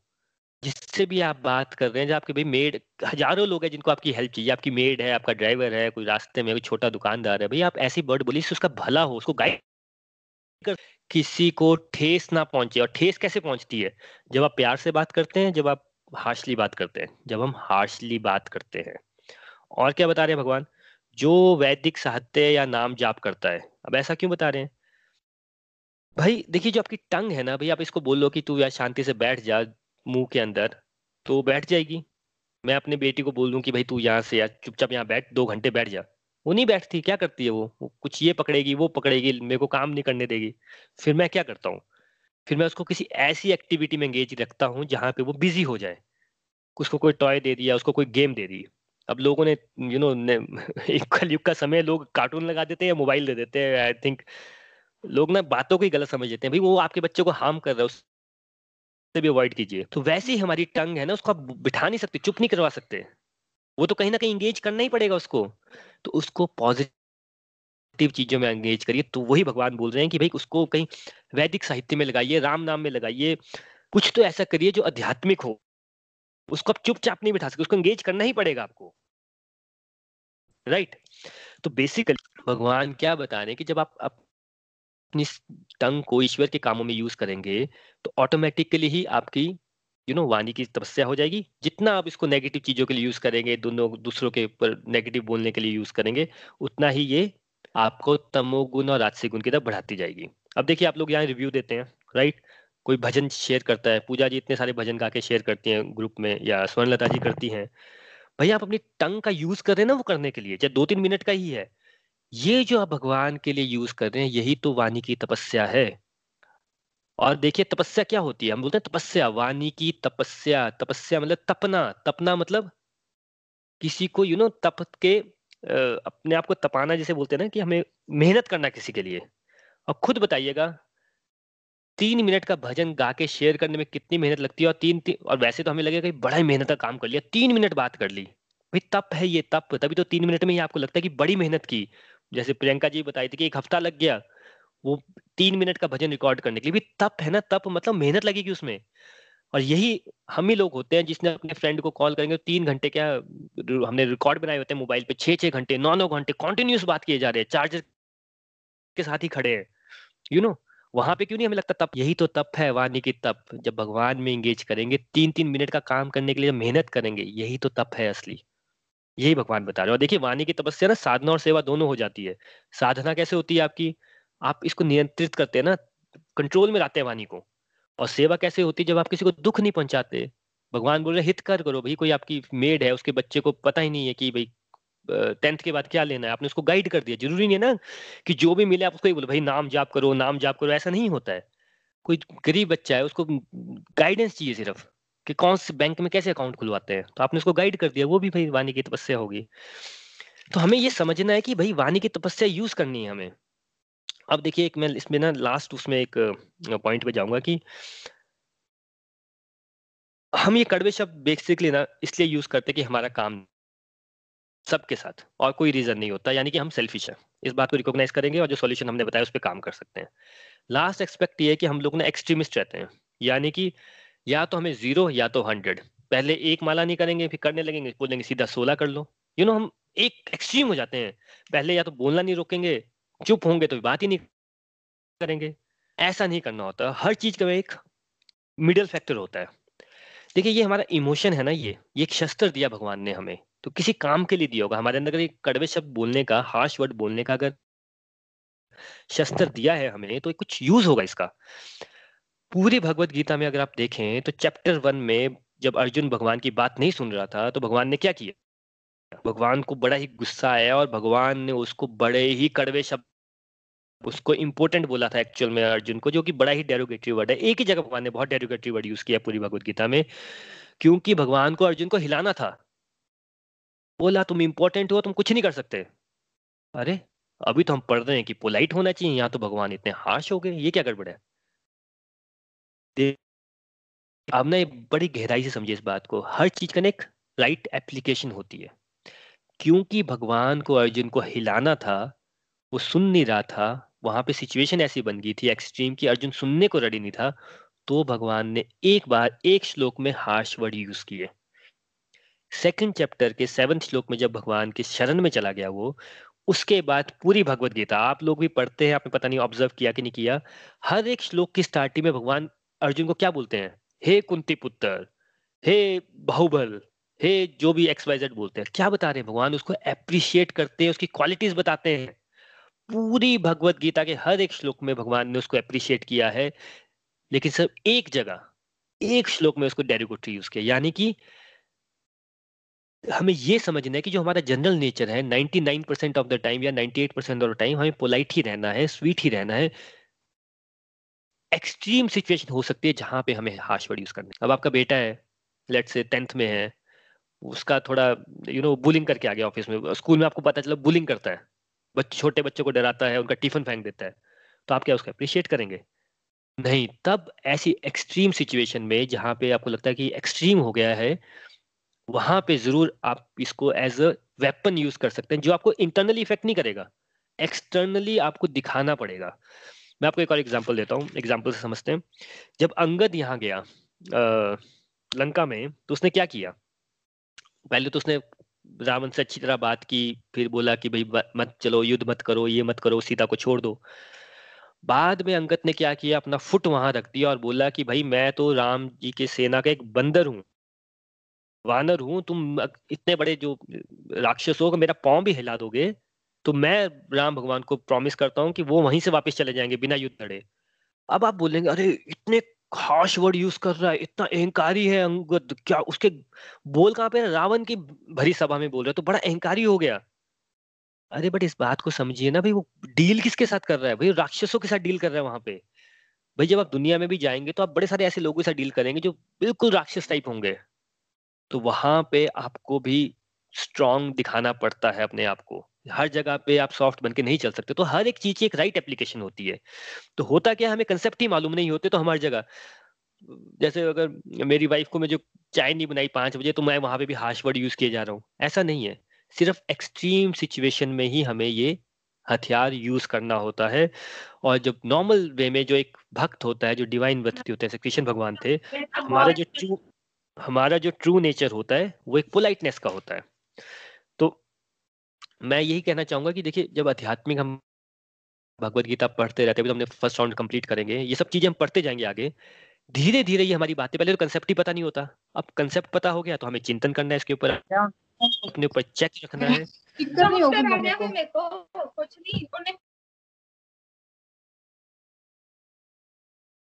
हमें कंसेप्ट नहीं मालूम होता। अब हमें कंसेप्चुअल नॉलेज होगी है तो हमें यू नो चेक रखना है अपने ऊपर और ये रखना है कि हमें, भाई ठीक है अगर 96 97 परसेंट में हमें पोलाइट ही रहना है स्वीटनेस लेके आनी है, लेकिन कहीं पे जहाँ पे एक्सट्रीम अगेन मैं वर्ड कर रहा हूँ एक्सट्रीम और देखिए, अभी हमें समझ नहीं आता, भगवान की सब आध्यात्मिक रास्ते पे चलते रहते हैं तो भगवान खुद बुद्धि में बैठते हैं और बताते हैं, खुद बताते हैं कहाँ पे किस तरह से बिहेव करना है। तो धीरे धीरे हमें वो भी आ जाएगा। इन्हीं प्रेयर्स के साथ कि ये जो टॉपिक्स हैं, इनको हम गहराई से समझें अपने अंदर इंप्रूवमेंट लाएँ, अपने तमोगुण राजसी गुण को कम करें, अपने सात्विक गुण को बढ़ाएँ, अपनी वाणी में मिठास लाए कि जिससे हम मिले, वो भी खुश होके हमारे से जाए। श्रीमद भगवद गीता की जय। हरे कृष्ण हरे कृष्ण कृष्ण कृष्ण, हरे हरे। हरे राम हरे राम राम राम, हरे हरे। टॉपिक लंबा था, मैंने समय ज़्यादा ले लिया। विपुल भी आप यहाँ से ओवरटेक कर लीजिए। Thank you so much Hari Hari बोल। हरी हरी बोल एवरीवन हरी हरी बोल, वरुण जी। ये टॉपिक बहुत ही अच्छा था और बहुत ही एडुकेट टॉपिक है ये हार्श वर्ड्स और क्योंकि ना हम लोग हार्श वर्ड्स का एप्लीकेशन दे, देखते हैं डे टू डे लाइफ में। चाहे वो स्कूल्स में देखो स्कूल्स में बच्चों की बुलिंग होती है उसके बाद कॉलेज में रैगिंग होती है वर्क प्लेस पे मेंटल हेरासमेंट होती है रिलेशनशिप्स में दरार आ जाती है तो फिर ये हम हार्श वर्ड यूज़ करते हैं एक दूसरे के साथ अपनी बात मनवाने के लिए। लेकिन ये हार्श वर्ड होते क्यों है करते क्यों है हम हार्श वर्ड यूज़ करते इसलिए कि हमारे अंदर कहीं ना कहीं वायलेंस होती है, हमारे अंदर तामसिक गुण होता है। और तामसिक गुण अब आज के डेट में हम ऐसा तो है नहीं कि हम सामने वाले को थप्पड़ मार देंगे या उसके ऊपर तलवार चला चला देंगे। तो हम क्या करते हैं कि हम इस तरीके के वर्ड यूज़ करते हैं कि जिससे कि दूसरा इंसान हर्ट हो जाए। और उसको ऐसे हर्ट करते हैं क्योंकि वैसे तो हम कुछ हर्ट कर ही सकते। हैं तो अपनी ज़ुबान से ऐसे ऐसे वर्ड यूज़ करेंगे कि जिससे वो हर्ट हो जाए। अब जैसे कि वरुण जी, आपने एग्जांपल लिया ईमेल वाला तो कई बार क्या होता है ना कि जैसे कि आपने बताया कि कि हमें ईमेल आती हैं कि ऑफ़िस में, और बहुत सारी ईमेल जैसे ऐसी आती हैं जो हार्श ईमेल होती हैं, और बहुत ही कम ऐसी ईमेल आती हैं जो जो कि अप्रिशिएशन में वाली ईमेल्स होती हैं। तो इससे पता चलता है कि नेचर क्या है लोगों का। मैक्सिमम जो लोगों का नेचर है, वो ये हार्श वर्ड यूज़ करना है लोगों का नेचर अब हम क्या करते हैं? हमें एक हार्श ईमेल आ गई तो हम लोग क्या करते हैं? एकदम से एकदम से उसका एकदम जवाब देते हैं, उसका भी जवाब हम भी हम भी बहुत हार्श जवाब दे जवाब दे देते हैं। लेकिन करना क्या है हमें? हमें करना क्या है कि ऐसे किसी ने हमें, किसी ने हमसे हार्श बात की तो उसको पहले एनालाइज करो, उसने ऐसे क्यों किया? ठंडे दिमाग से सोचो और फिर मेल का रिप्लाई करो। ये मैंने बहुत बार देखा कि कभी मेरे पास हार्श मेल आती है, कुछ उल्टी सीधी मेल आती है तो जब जब मैंने उसका रिप्लाई एकदम से किया ना, तब तक मैंने भी मैंने भी उसके अंदर वही चीज़, वही टोन वो टोन में रिप्लाई कर दिया है। लेकिन जब मैंने टाइम देकर किया ना कि फाइव मिनट्स रुक कर उस ईमेल को रिप्लाई किया है तो फिर मेरे जो हार्श वर्ड होते हैं ना हार्श वर्ड्स मेरे गायब हो जाते हैं और मैं उस इंसान को जिसने ऐसे मेल की होती है, उसको मैं रिफ्लेक्शन दिखा दिखा पाता हूँ, उसको बता पाता हूँ कि तुमने जो वर्ड यूज़ किए वर्ड ठीक नहीं थे और ये जो भी इसका एक्सप्रेशन दे पाता हूँ। तो हमें क्या है कि हम लोग ना माइंड में कूल नहीं होते हैं, हमारा हम हम पहले से एजिटेटेड होते हैं तो कोई हमें हिलाता है तो हम भी एकदम से हिल जाते हैं। तो इसलिए हमें अपने आप को कूल रखना है, भगवान के बात पे चलना है, ईश्वर के जो कर्म करेंगे, जो ईश्वर को खुश करने वाले कर्म होंगे अगर हम वो कर्म करेंगे तो डेफिनेटली हम अंदर से शांत होंगे और हम शांत होंगे तो हम वॉयलेंस नहीं करेंगे। और उसके बाद वरुण जी, आपने बात की रैशनल थिंकिंग की तो बिल्कुल सही, बहुत एप्ट है कि रैशनल थिंकिंग में क्या है कि हम लोग अपना, हमने किसी का, किसी ने हमारे साथ हार्श वर्ड यूज़ किया तो तब तो हम तो हार्ट हो जाते हैं। लेकिन हमने यूज़ किया तो फिर हम बोलते नहीं नहीं यार, मैंने तो बोला था उसका मेरी इंटेंशन ही नहीं थी। तो वही बात है कि हम लोग बहाने मारते हैं। कि दूसरे को तो हम हर्ट कर देंगे लेकिन कोई दूसरा हमें हमें कुछ ऐसा बोल दे तो हम लोग फिर हम लोग उससे उससे हर्ट हो जाते हैं। और ये हमारी हैबिट बन जाती है कि जैसे बस हार्श वर्ड हमने एक, एक हार्श वर्ड से कोई काम निकाल लिया तो बस उसके बाद हमें लगता है कि हाँ यार ये हार्श वर्ड ही यूज़ करो मेरा काम निकल जाता है। तो उससे क्या होता है कि जब हम काम निकालने के चक्कर में हम लोग बिल्कुल इस हैबिट के शिकार हो जाते हैं और फिर हम लोग हार्श वर्ड ही यूज़ करना करने लग पड़ते हैं हमारा नेचर में जाता है हार्श वर्ड यूज़ करने का। जैसे कि बहुत सारे एग्ज़ाम्पल मिल जाते हैं दुनिया दुनिया में के जो लोग कुछ लोग होते हैं जो जो बात ही ऐसे करते हैं जो कि सॉफ्ट स्पोकन होते नहीं है जो सॉफ्टली या प्यार से बात नहीं कर सकते वो हार्शली ही बात करते हैं।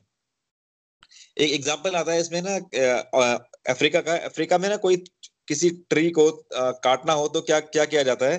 वहाँ सभी ट्राइबल के जो लोग होते हैं ना वो उस ट्री को घेर लेते हैं और उस ट्री ट्री को कर्स करने लग पड़ते हैं। उसके बारे में उस ट्री के बारे में ही बुरी बुरी बात बातें करते हैं और उससे क्या होता है कि वाइब्रेशन ऐसी बन जाती है उस, उस ट्री के आसपास की ट्री जो है ना वो मर जाता है, वो जड़ से खत्म हो जाता है, उसके वो एक्चुअली डेड हो जाता है। तो देखिए कि हार्श वर्ड में कितनी ज़्यादा पावर है कि वो एक ट्री को, एक ज़िंदा ट्री को मार सकता है। तो वैसे ही जब हम हार्श वर्ड यूज़ करते हैं तो हमारे जो आसपास हैं, हमारे रिश्तेदार हैं, हमारे सगे संबंधी हैं, हमारे फ्रेंड्स हैं, हमारे स्पाउस हैं, हमारे बच्चे हैं तो उन पे कितना असर पड़ता होगा? तो हम, लेकिन हम लोग ना इस चीज़ को समझ नहीं पाते हैं तो हमें जो क्या करना है, हमें करना है चिंतन। चिंतन करना है कि मैं हार्श वर्ड क्या, मैं हार्श वर्ड यूज़ करता हूँ? और अगर मैं हार्श वर्ड यूज़ करता हूँ तो उसको मैं किस तरीके से, क्या ऐसे स्टेप्स लूँ कि जिससे कि मैं अपने हार्श वर्ड्स को चेंज कर पाऊँ और अपने आप, अपने अंदर एक सॉफ्टनेस का नेचर लेकर लेकर आ पाऊँ? जैसे कहते हैं कि sweet words are like honey तो अगर हम हाँ अपने वाणी को स्वीट अच्छे बना पाएँगे, जैसे कि वाणी की तपस्या की बात की तो हमें करना है कि वाणी की तपस्या करनी है, अपने आप का सेल्फ एनालिसिस करना है कि हम लोग कहाँ कहाँ पे हार्श वर्ड यूज़ करते हैं। उसका रूट कॉज क्या है? क्या, कि, क्या क्या मैं भी, मेरे अंदर बहुत कड़वाहट है क्या? क्या मैं अंदर बहुत अंदर से बहुत नेगेटिव हूँ? तो अपनी नेगेटिव एनर्जी है, अपने अंदर कुछ प्रेशर बिल्डअप है तो क्या मैं उस प्रेशर को किस तरीके से रिलीज़ कर सकता हूँ जिससे कि मैं हार्श वर्ड यूज़ ना करूँ? तो जैसे कहते हैं ना कि इंटरनल क्लेंजिंग अगर हम अपनी मेंटल क्लेंजिंग कर पाए मेंटली हम अपने अंदर हमने जो भी हमारे अंदर जो भी नेगेटिव चीज़ें हैं जैसे कि हमने किसी को लेट्स से कि किसी को किसी ने हमारा कुछ कर दिया हमने उसको उसको माफ़ नहीं कर पाए फॉर एग्ज़ाम्पल तो फॉरगिवनेस का, का भाव लाए अपने अपने अंदर। हम किसी को हम दूसरे को माफ़ करने का भाव लाए तो हम अपने आप को ना बहुत ही लाइट फील करेंगे। किसी ने कुछ कर दिया हमारे साथ कभी दस साल पहले बीस साल पहले हम लोग वही चीज़ चीज़ें ना को बात सो, को, को ना सोच सोच के ना हमेशा अपने अंदर ना एक ब्लड बॉयल करते हैं अपना।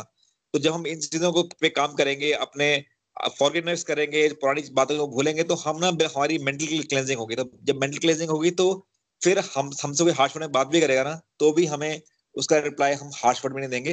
हम उसका रिप्लाई सटीक आराम से प्रॉपर सोच समझ के देंगे तोल मोल के देंगे।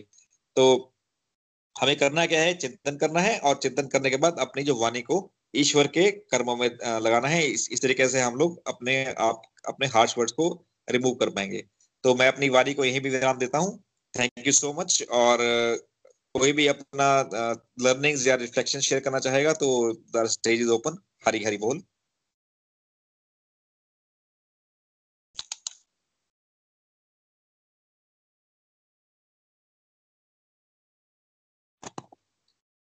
हरी बोल, कोई कुछ कहना चाहेगा?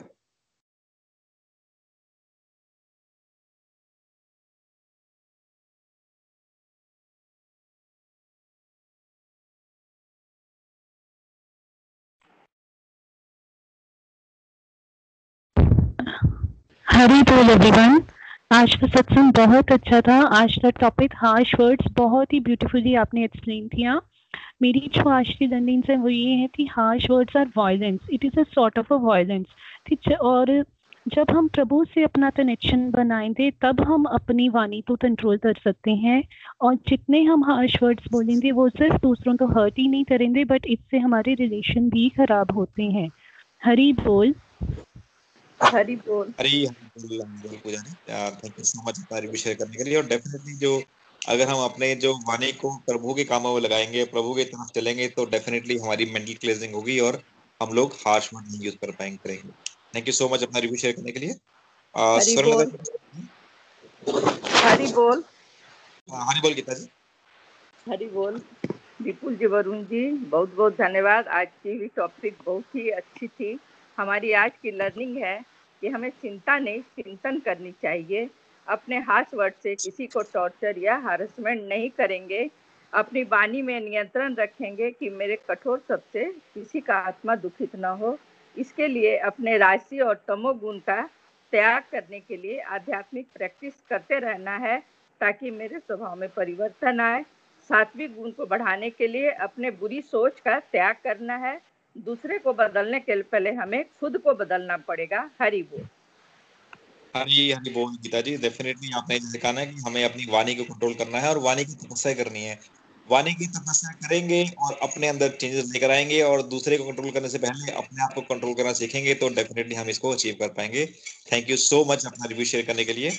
और कोई कुछ कहना चाहें हरी बोल। विपुल जी। विपुल जी हरी बोल। हरी बोल विपुल जी, आज का जो टॉपिक था बहुत ही अच्छा था, बड़ा एजुकेशनल टॉपिक है ये। और इसने मेरे को अपने आप पर सोचने के लिए मजबूर कर दिया है कि क्योंकि मेरे में तो मीठी बोली इनबिल्ट नहीं है। मैं क्या करूँ? तो आपने ठीक कहा कि हमें कोई भी शब्द बोलने से पहले सोचना चाहिए, सोच के ही बात करनी चाहिए, क्योंकि हम हैपजर्डली बोलते हैं और उसमें हम कई बार गलत बोल जाते हैं, किसी को ठेस पहुँचा देते हैं तो ऐसा नहीं करना है, मीठा बोलना है और चिंतन करना है। और मैं अब मैं ये जब ये सत्संग चल रहा था तो भी मैं चिंतन कर रही थी और रिकोगनाइज कर रही थी कि वाकई में मैं आप मेरे को बहुत लेट मिले हैं। सच में बताऊँ, बहुत लेट मिले हैं, क्योंकि मैं सर्विस में रही हूँ और सर्विस में तो आपको पता ही है कितना कुछ देखना पड़ता है और वहाँ कई बार हार्श वर्ड भी यूज़ करने पड़ते हैं। तो ये हमें पहले पता होना चाहिए था कि कैसे रहना, कैसे चलना है। तो मैं सोच, अपने पर सोच रही हूँ, कुछ कर रही हूँ एनालिसिस कर रही हूँ अपने। तो मैं कोशिश करूँगी, मैं अपने आप को थोड़ा पोलाइट बना सकूँ अपनी आध्यात्मिक प्रोग्रेस करके। हाँ लेकिन एक बात है, जब से मैंने ये भगवत गीता शुरू की है उससे मेरे में बहुत सी चेंजेस आई हैं क्योंकि हार्श वर्ड कब बोलता है बंदा? जब बंदा बंदा गुस्सैल होता है। जब उसको गुस्सा आता है तो, तो गुस्सा मेरे को बहुत गुस्सा था तो गुस्से में तो जो भी मुँह से निकल जाता है।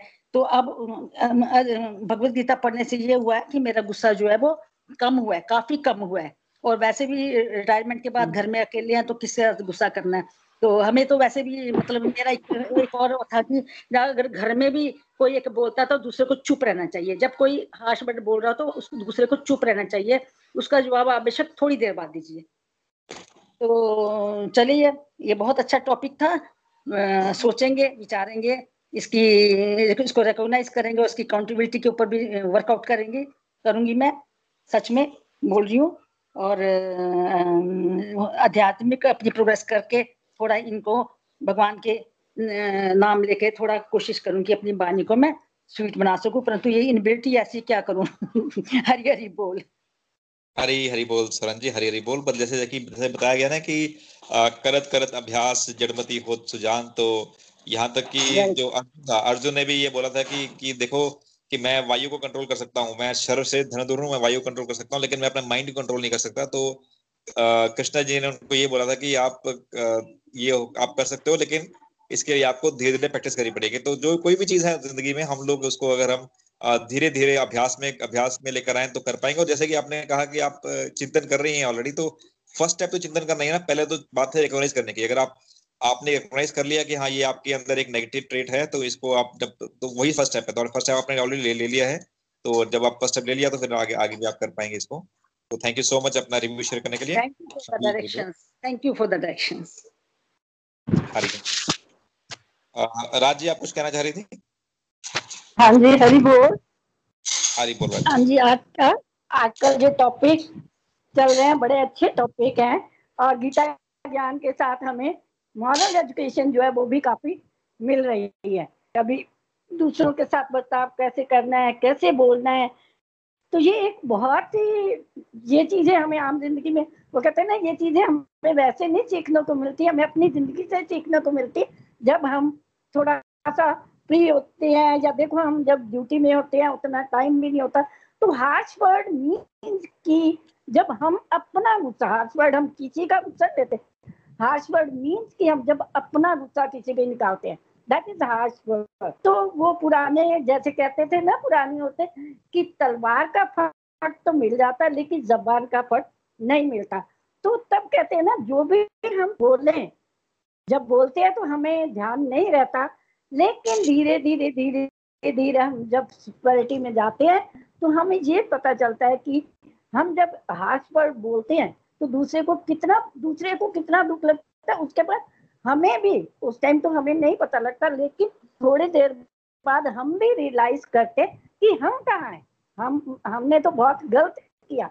बोलने के बाद हमें ज़रूर रियलाइज़ होता है कि ये नहीं कि हाश वर्ड के हम कह देते हैं तो दूसरे पे वो होता है। उसका जो असर है वो हमारे पे पड़ता है, लेकिन वो चीज़ हम बाद में सोचते हैं।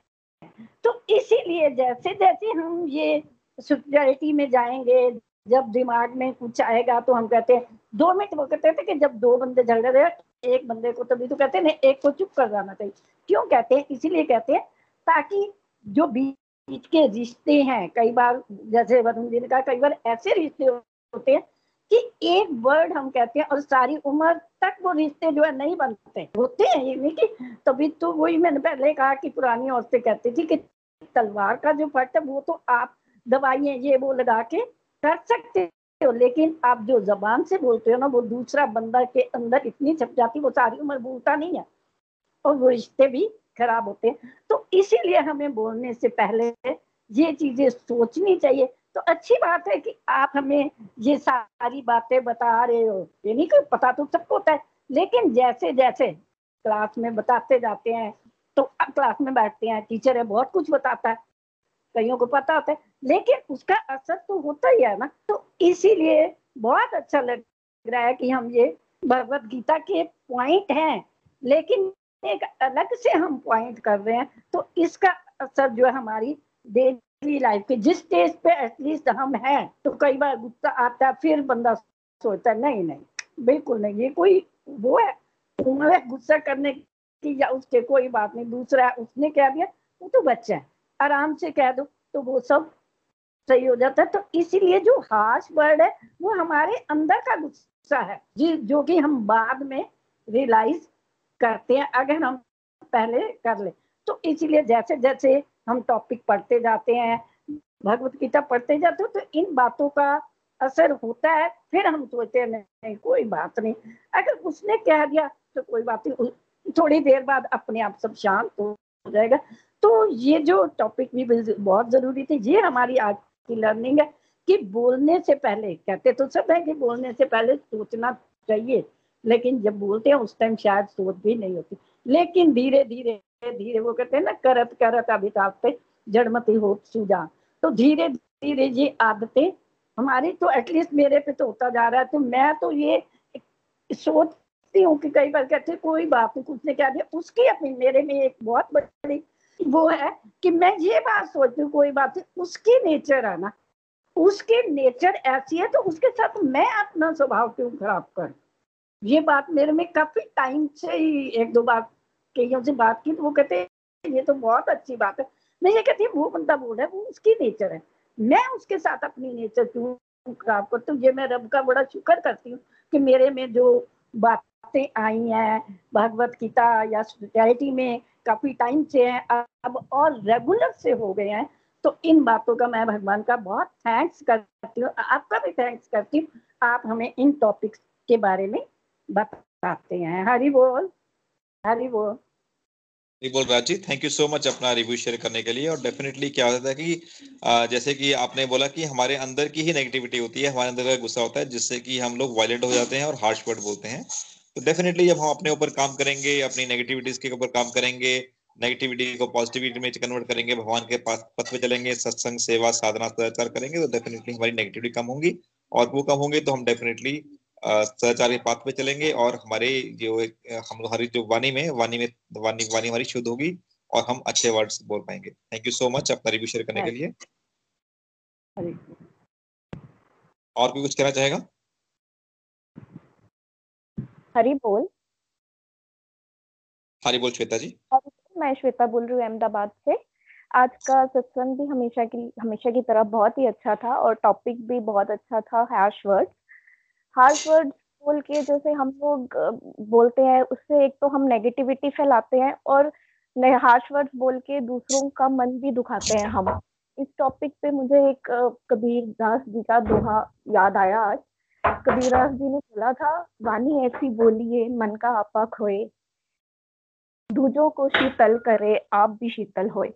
मतलब हमें ऐसी भी बातें करनी चाहिए जिससे दूसरे भी खुश हो जाएँ और हम भी खुश हों, हमारे रिलेशन हम जब अच्छे से बात करेंगे, दूसरे खुश होंगे, उससे हमारे रिलेशन भी अच्छे बनेंगे। और ये हम सब तभी कर पाएँगे जब हम भगवान के बताए रास्ते पे चलेंगे और भगवान के साथ अपनी कनेक्टिविटी जोड़ेंगे। हरी बोल। हरी हरी बोल श्वेता जी हरी हरी बोल। आपने बहुत ही एप्ट कबीर जी का दोहा कोट किया है और आई थिंक ये बिल्कुल सही फिट बैठता है और डेफिनेटली जब हम जैसे वाणी हमारी वाणी वाणी होगी हम अपनी वाणी को सुधारेंगे तो डेफिनेटली हम लोग स्पिरिचुअलिटी के पाथ पे प्रोग्रेस कर पाएँगे। थैंक यू सो मच अपना रिव्यू शेयर करने के लिए। और कोई कुछ कहना चाहेगा?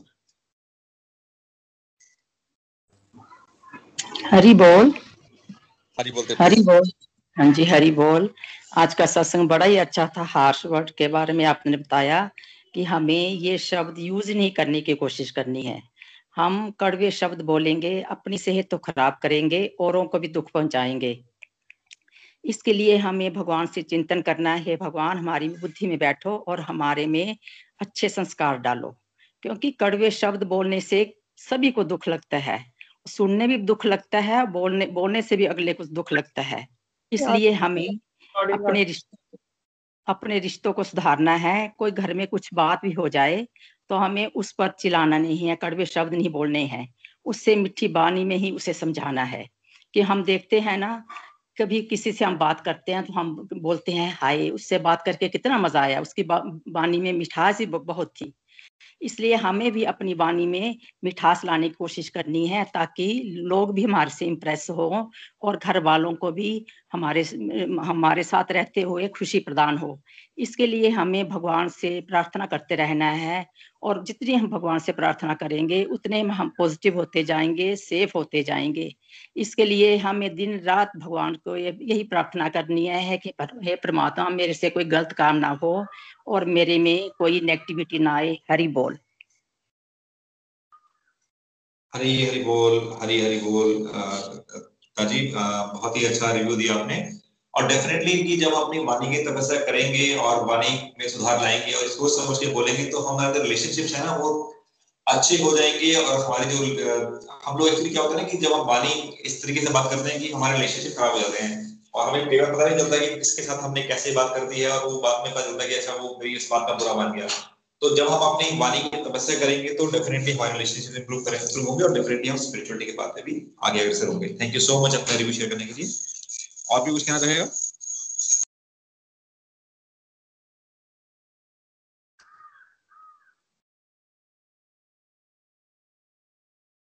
अगर नहीं तो देन प्रियंका जी, आप अपना भजन गा सकती हैं, अपना रिव्यू शेयर कर सकती हैं और फिर अपना भजन गा सकती हैं। हरी हरी बोल। हरी हरी बोल एवरीवन मैं प्रियंका बात कर रही हूँ। वरुण जी और विपुल जी बहुत ही ब्यूटीफुल टॉपिक्स लिए हैं आपने लास्ट वीकेंड और इस वीकेंड के कथनी और करनी learn to say no effective listening और ये आज का हार्श वर्ड्स बहुत ही ब्यूटीफुल सत्संग और क्या है ना कि आपने हमें कंसेप्शनल नॉलेज तो दे दी है बट इस पे चिंतन हमें ही करना है एक्शन हमें लेने हैं और मेहनत हमें ही करनी है क्योंकि हम सभी कभी कहीं ना कहीं आ, मतलब बहुत सारी कमियाँ हैं हमारे अंदर जो हमें उनको सुधारना है but it's a very gradual process हमें घबराना नहीं है, बस अपनी स्पिरिचुअल प्रैक्टिसेस को बढ़ाना है, प्रभु को बुद्धि में लाने का प्रयास करना है और तभी हम इस जो है रास्ते पे चल पाएँगे। मुझे आज के हार्श वर्ड्स का एक बड़ा ही ब्यूटीफुल मम्मा का एक एग्ज़ाम्पल याद आता है कि बचपन में मम्मा की एक फ्रेंड थी, उनकी बेटी से जब भी मम्मी की बात होती थी ना तो मम्मा हमेशा बोलते थे कि, देखा राधिका के मुँह से कितने फूल झड़ते हैं जब वो बात करती है। तो हम भी लोगों को यू नो रिकॉग्नाइज करते हैं जब वो बहुत ही मीठा बोलते हैं। uh, मतलब हम लोग जैसे हार्श बोलेंगे तो डेफिनेटली लोग हमें प्रेज भी नहीं करेंगे अप्रिशिएट भी नहीं करेंगे और उनको भी अच्छा नहीं लगेगा अगर हम ऐसे वर्ड्स यूज़ करते हैं। तो बहुत ही ब्यूटीफुल टॉपिक मुझे लगता है मुझे तो बहुत ही मेहनत करने की ज़रूरत है। बट डेफिनेटली हमेशा प्रेयर्स रहेंगी कि हम इन सब चीज़ों पे खड़े उतरे। तो अब हम चलते हैं भजन की ओर और, और आज एक प्रेयर करना चाहती हूँ जो भी सिचुएशन से हम गुजर रहे हैं कोविड की। एक प्रेयर रखना चाहती हूँ प्रभु के आगे। हरी हरी बोल। तेरी है जमी तेरा आसमां तू बड़ा मेहरबान, तू बख्शीश कर। तेरी है जमी तेरा आसमां तू बड़ा मेहरबान, तू बख्शीश कर। सभी का है तू? सभी तेरे खुदा मेरे, तू बख्शीश कर। तेरी है जमी तेरा आसमां, तू बड़ा मेहरबान तू बख्शीश कर। सभी का है तू? सभी तेरे खुदा मेरे, तू बख्शीश कर। ओ तेरी मर्ज़ी से मालिक, हम इस दुनिया में आए हैं। तेरी मर्ज़ी से मालिक, हम इस दुनिया में आए हैं। तेरी रहमत से हम सबने ये जिस्म और जान पाए है। तेरी रहमत से हम सबने ये जिस्म और जान पाए है। तू अपनी नज़र हम पर रखना, किस हाल में है ये खबर रखना। तेरी है जमी तेरा आसमां तू बड़ा मेहरबान तू बख्शीश कर, सभी का है तू, सभी तेरे। खुदा मेरे, तू बख्शीश कर। तू चाहे तो हमें रखे, तू चाहे तो हमें मारे। तू चाहे तो हमें रखे, तू चाहे तो हमें मारे। ओ तेरे आगे झुका के सर खड़े हैं आज हम सारे। ओ सबसे बड़ी ताकत वाले, तू चाहे तो हर आफत टाले तेरी है जमी तेरा आसमां तू बड़ा मेहरबान, तू बख्शीश कर। सभी का है तू, सभी तेरे। खुदा मेरे, तू बख्शीश कर।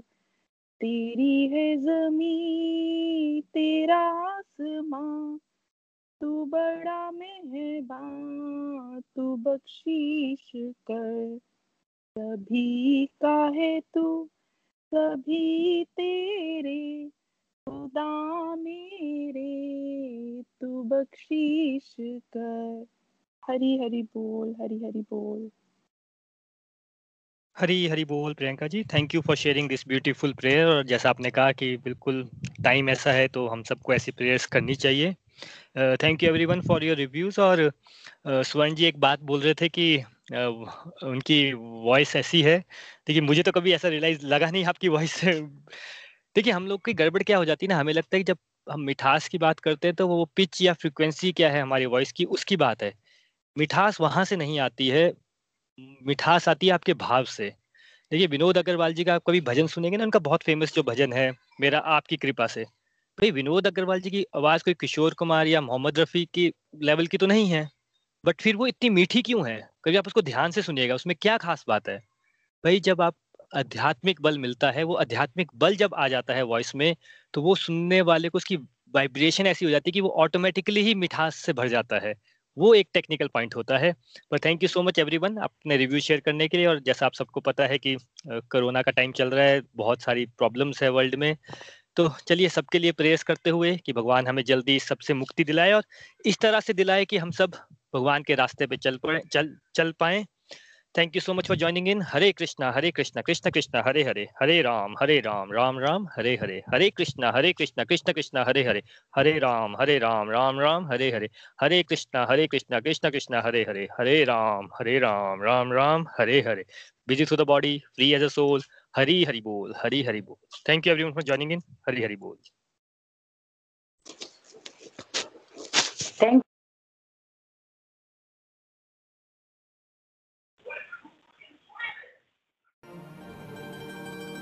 गोलोक एक्सप्रेस से जुड़ने के लिए आप हमारे email address info at the rate Golok Express dot o द्वारा संपर्क कर सकते हैं। आप हमारे व्हाट्सएप नंबर या Telegram number seven zero one eight zero two six eight two one से भी जुड़ सकते हैं। आप हमसे फेसबुक पेज और यूट्यूब चैनल के माध्यम से भी जुड़ सकते हैं। हरी हरी बोल